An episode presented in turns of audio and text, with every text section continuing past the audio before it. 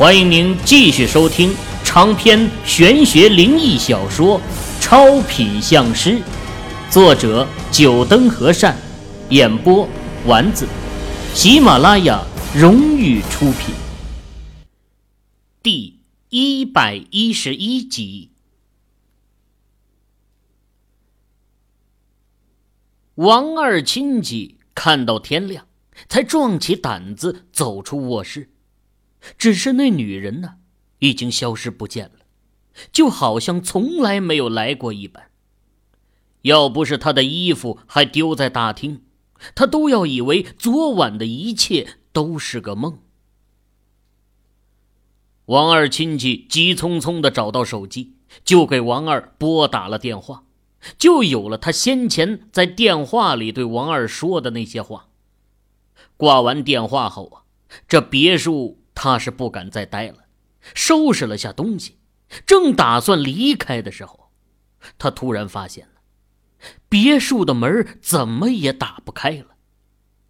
透过门缝可以看到门上挂了一把大大的锁，这门啊被人从外面反锁了。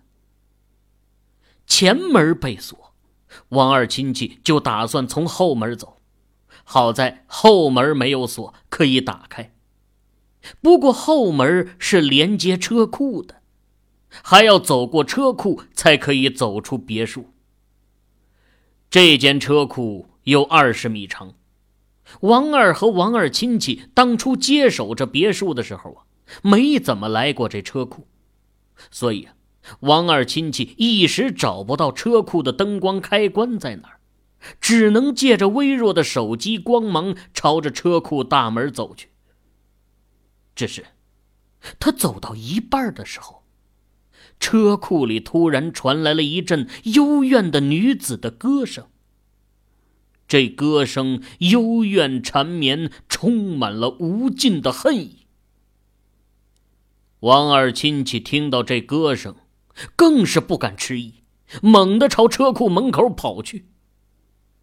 只是他跑了几步，才发现，这车库的大门离他的距离一直没有缩短过，还是那么的远。他就像在原地跑步一样。你又要走了吗？你不是答应我回来后就不走的吗？你为什么要骗我？女人幽怨的声音在王二亲戚的耳边响起。是的，这个声音就像是一个女子在他耳边诉说着哀怨。王二亲戚不敢侧头去看呢，他跟着王二这么久，也知道一些规矩，闭着眼睛说道：“我我不是你要等的人，你认错人了，你认错人了。”你骗我！你骗我！你骗我！女子的声音从哀怨变得愤怒。王二的亲戚动又不敢动，最后啊，还是偷偷的睁开了眼睛。他睁开眼睛的一刹那，就看到一双血红的眼睛正对着他，吓得他一哆嗦，接着。整个人就昏了过去。之后又发生了什么事情，王二亲戚就不知道了。王二听完他亲戚的话，也陷入了沉思。按照他那亲戚的描述，这栋别墅里绝对有什么不为人知的事情发生过。想到那死在别墅里的那个不明身份的女人。王二的眉头都要拧成结了。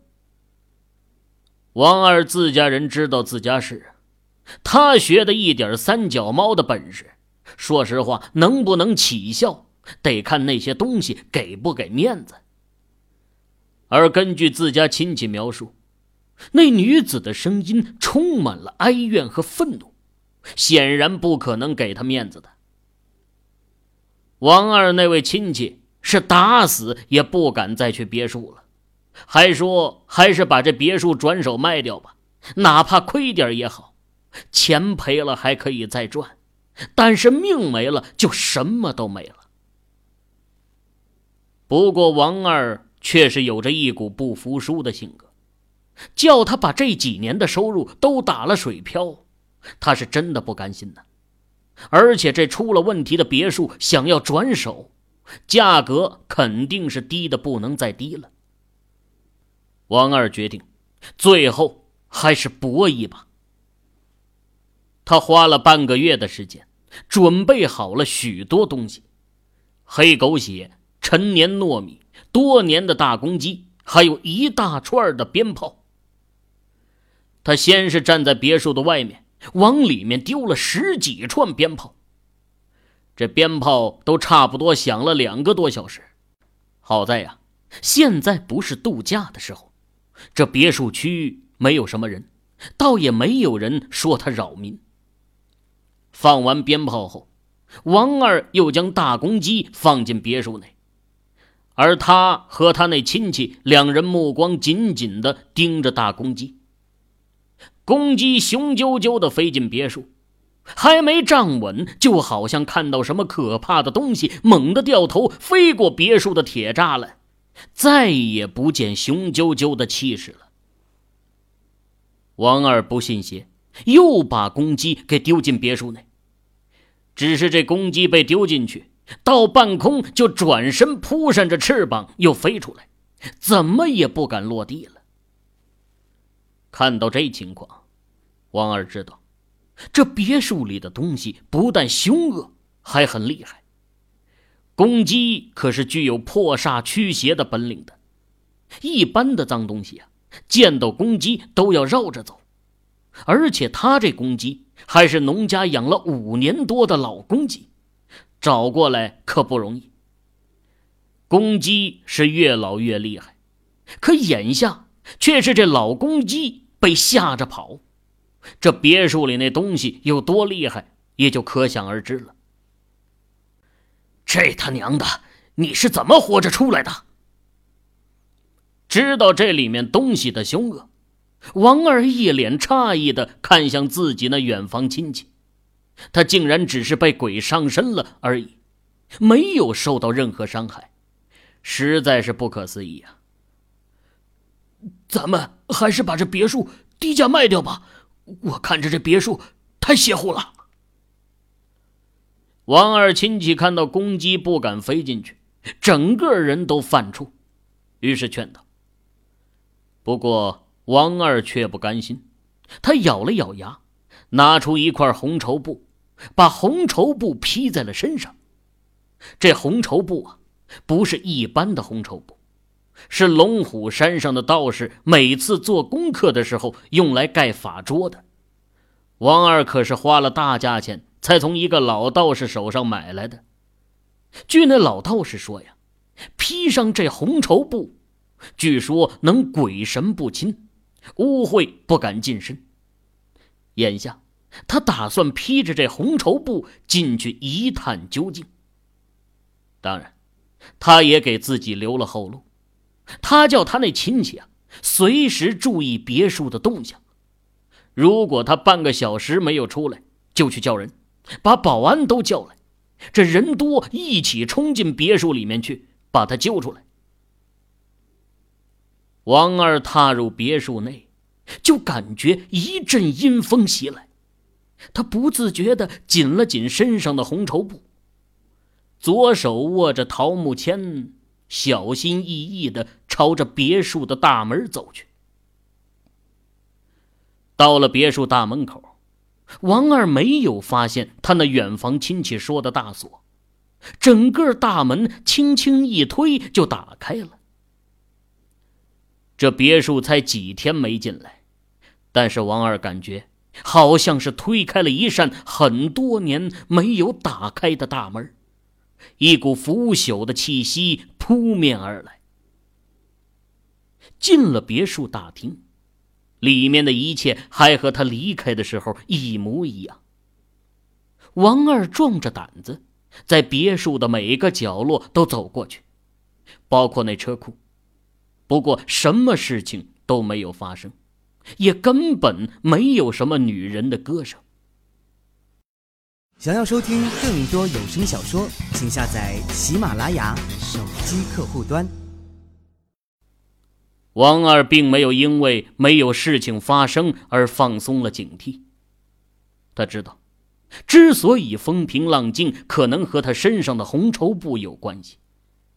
这红绸布，他是从头往下盖到脚的，只露出一张脸在外面。可能那鬼因此不敢显露。王二做了一个大胆的动作，他把红绸布从头上给扯下来，闭上了眼睛，让头露在外面。这头一露出来，王二就听到了他那亲戚所说的那幽怨的歌声。这歌声就像是一个女子在他的耳边轻吟着，他能感觉到他的耳边有什么东西在靠近。同样的，王二也是闭着眼睛，就这么听着幽怨的歌声，没有像他亲戚一样睁开眼睛。歌声吟唱了大概十来分钟，似乎唱歌的人也累了。紧接着，一声悠悠的长叹：“为什么你还不回来呢？”你不是说你马上就回来了吗？你为什么要骗我呢？王二感觉有着一双冰冷的手在抚摸着他的脸。不过呀，他还是不敢睁开他的眼睛，甚至他都可以感觉到一张嘴对着他的脸吹气。那吹出来的冰冷口气，让他脸上的毛孔全部张开了。姑娘，我不知道你在等谁，但人归人，鬼归鬼的，你既然已经死去了，还是不要再留在这里了，去阴曹地府转世投胎吧。我会给你烧上足够的冥钱，让你在地下也能过得舒服的。王二战战兢兢的开口说道。王二这话一说完，脸上的冰冷感觉消失了，一切又恢复到了平静，歌声也听不到了。不过王二还是不敢睁开眼睛。没过一会儿，突然一阵狂风刮来，刮得他的脸生疼。不过身上的红绸布却是纹丝不动。紧接着。王二就感觉整个头颅一紧，就好像一只巨大的爪子从上面按在他的头上，想要捏爆他的头。王二不敢怠慢，赶忙一缩头，把红绸布又给披到头上。这红绸布披上去后啊，他就感觉到头上一松，那巨大的爪子也离开了。看来这鬼靠劝是劝不走的了。王二心里暗忖，当下也不再逗留了，小心翼翼的朝别墅外面走去。这红绸布直到脚下，要是不小心，很容易踩到红绸布。王二那亲戚原本满脸焦急的神色，看到王二出来，才恢复了正常。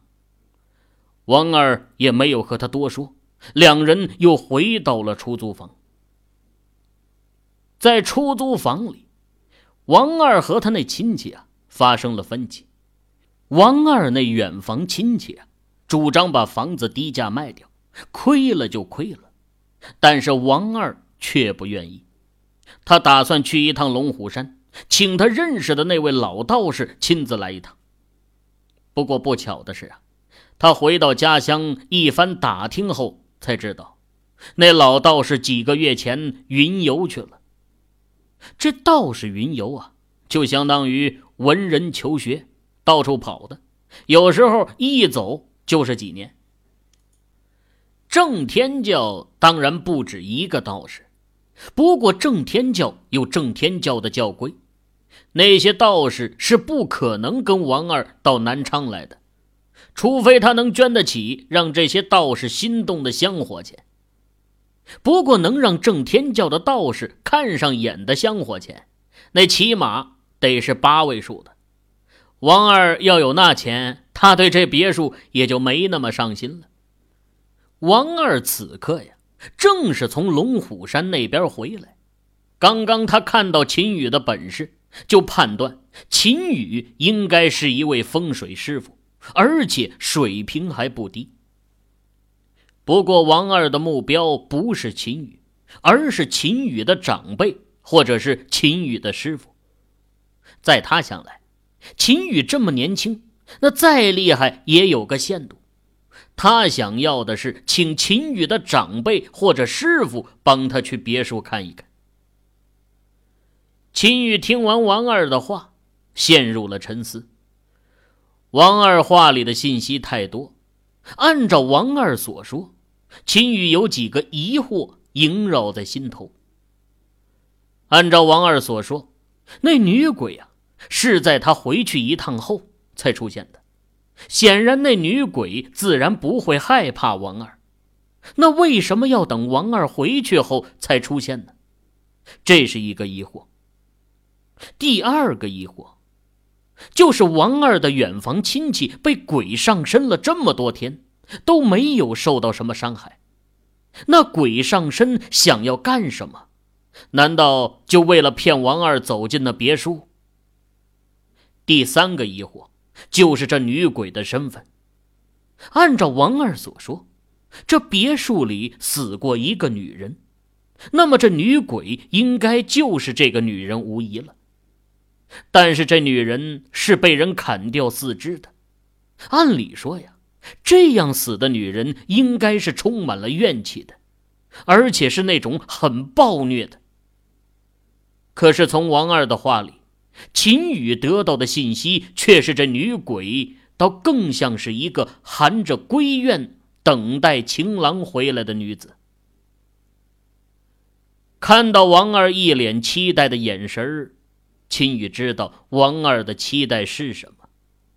只是他去哪儿给他找什么师傅来？长辈倒是有不少，不过他的那些长辈可不懂什么风水。那别墅是在什么地方？秦宇开口问道。“哦，在八一区文曲路。”八一区文曲路，秦宇听过，那里确实是有个别墅小区，临近东湖，环境优美，是富人度假休闲的地方。你留下电话，我也是去南昌，到时候有空我陪你去看看吧。秦宇想了想，开口说道：“对于王二描述的事情啊，秦宇也是颇有兴趣。自从得到《诸葛内经》后，他就一直在研究鬼这种奇特的存在。《诸葛内经》中虽然对鬼也有过描述，但没有真正见过，很多地方秦宇还是有些迷惑。”王二听到秦宇这么说呀。虽然没有达到目的，但还是露出了笑容。秦宇去看也行，要是秦宇搞不定，到时候肯定会联系他的师傅、长辈什么的。两人交换了电话后，回到了卧室。两人在走廊待的时间也不短了。那个叫洋洋的孩子已经躺在床上睡着了。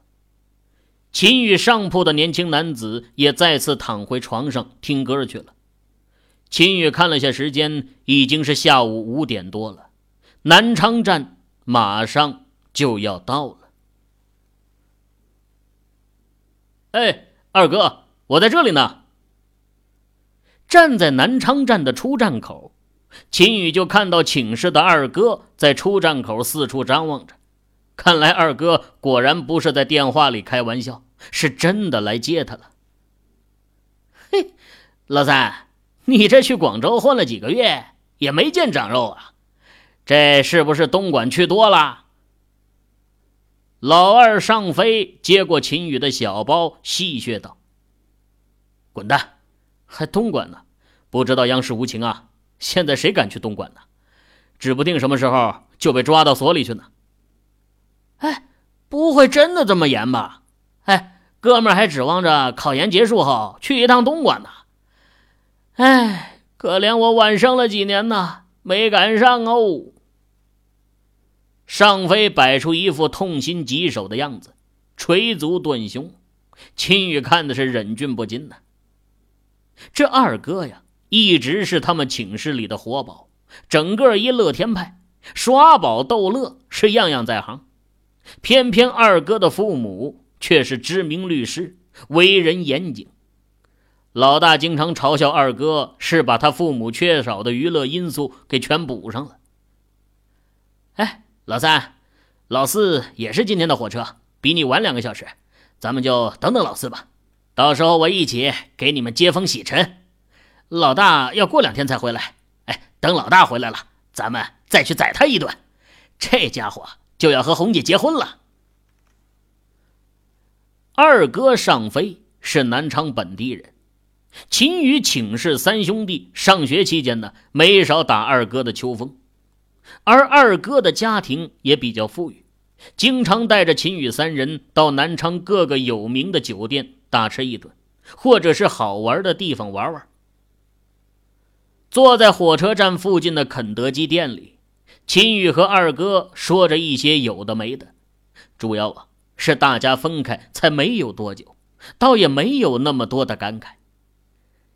二哥一如既往的在学校图书馆和妹子中游荡，不过还是屡战屡败。倒不是二哥尚飞长得不行，论长相，二哥是整个寝室公认最帅的。可偏偏寝室的四人中，其他三位都有女朋友，就二哥一直单身到现在。这一点不但二哥自己想不通，就是秦宇几兄弟也是不明白。虽然不想承认，但二哥确实是卖相最好的，怎么的？就找不到女朋友呢？这个问题，直到老大的女朋友，也就是梦瑶寝室的大姐红姐分析了一下，告诉了老大原因。原来啊，二哥之所以找不到女朋友，也和他的家庭有关。很多女生一听二哥父母都是律师，就开始打退堂鼓了。在女生们眼中啊，律师。自然是每天板着一张脸，严谨异常的。想到未来要和这样的公公婆婆相处，这些女生就先怯了三分，自然也就对二哥退避三舍了。得知是自己的父母害得他找不到女朋友，二哥是悲痛欲绝呀，拉着寝室的四兄弟出去狂喝了一顿，借酒消愁。各位听友，您刚才收听到的是喜马拉雅荣誉出品的长篇玄学灵异小说《超品相师》，作者九灯和善，演播丸子。更多精彩有声书尽在喜马拉雅。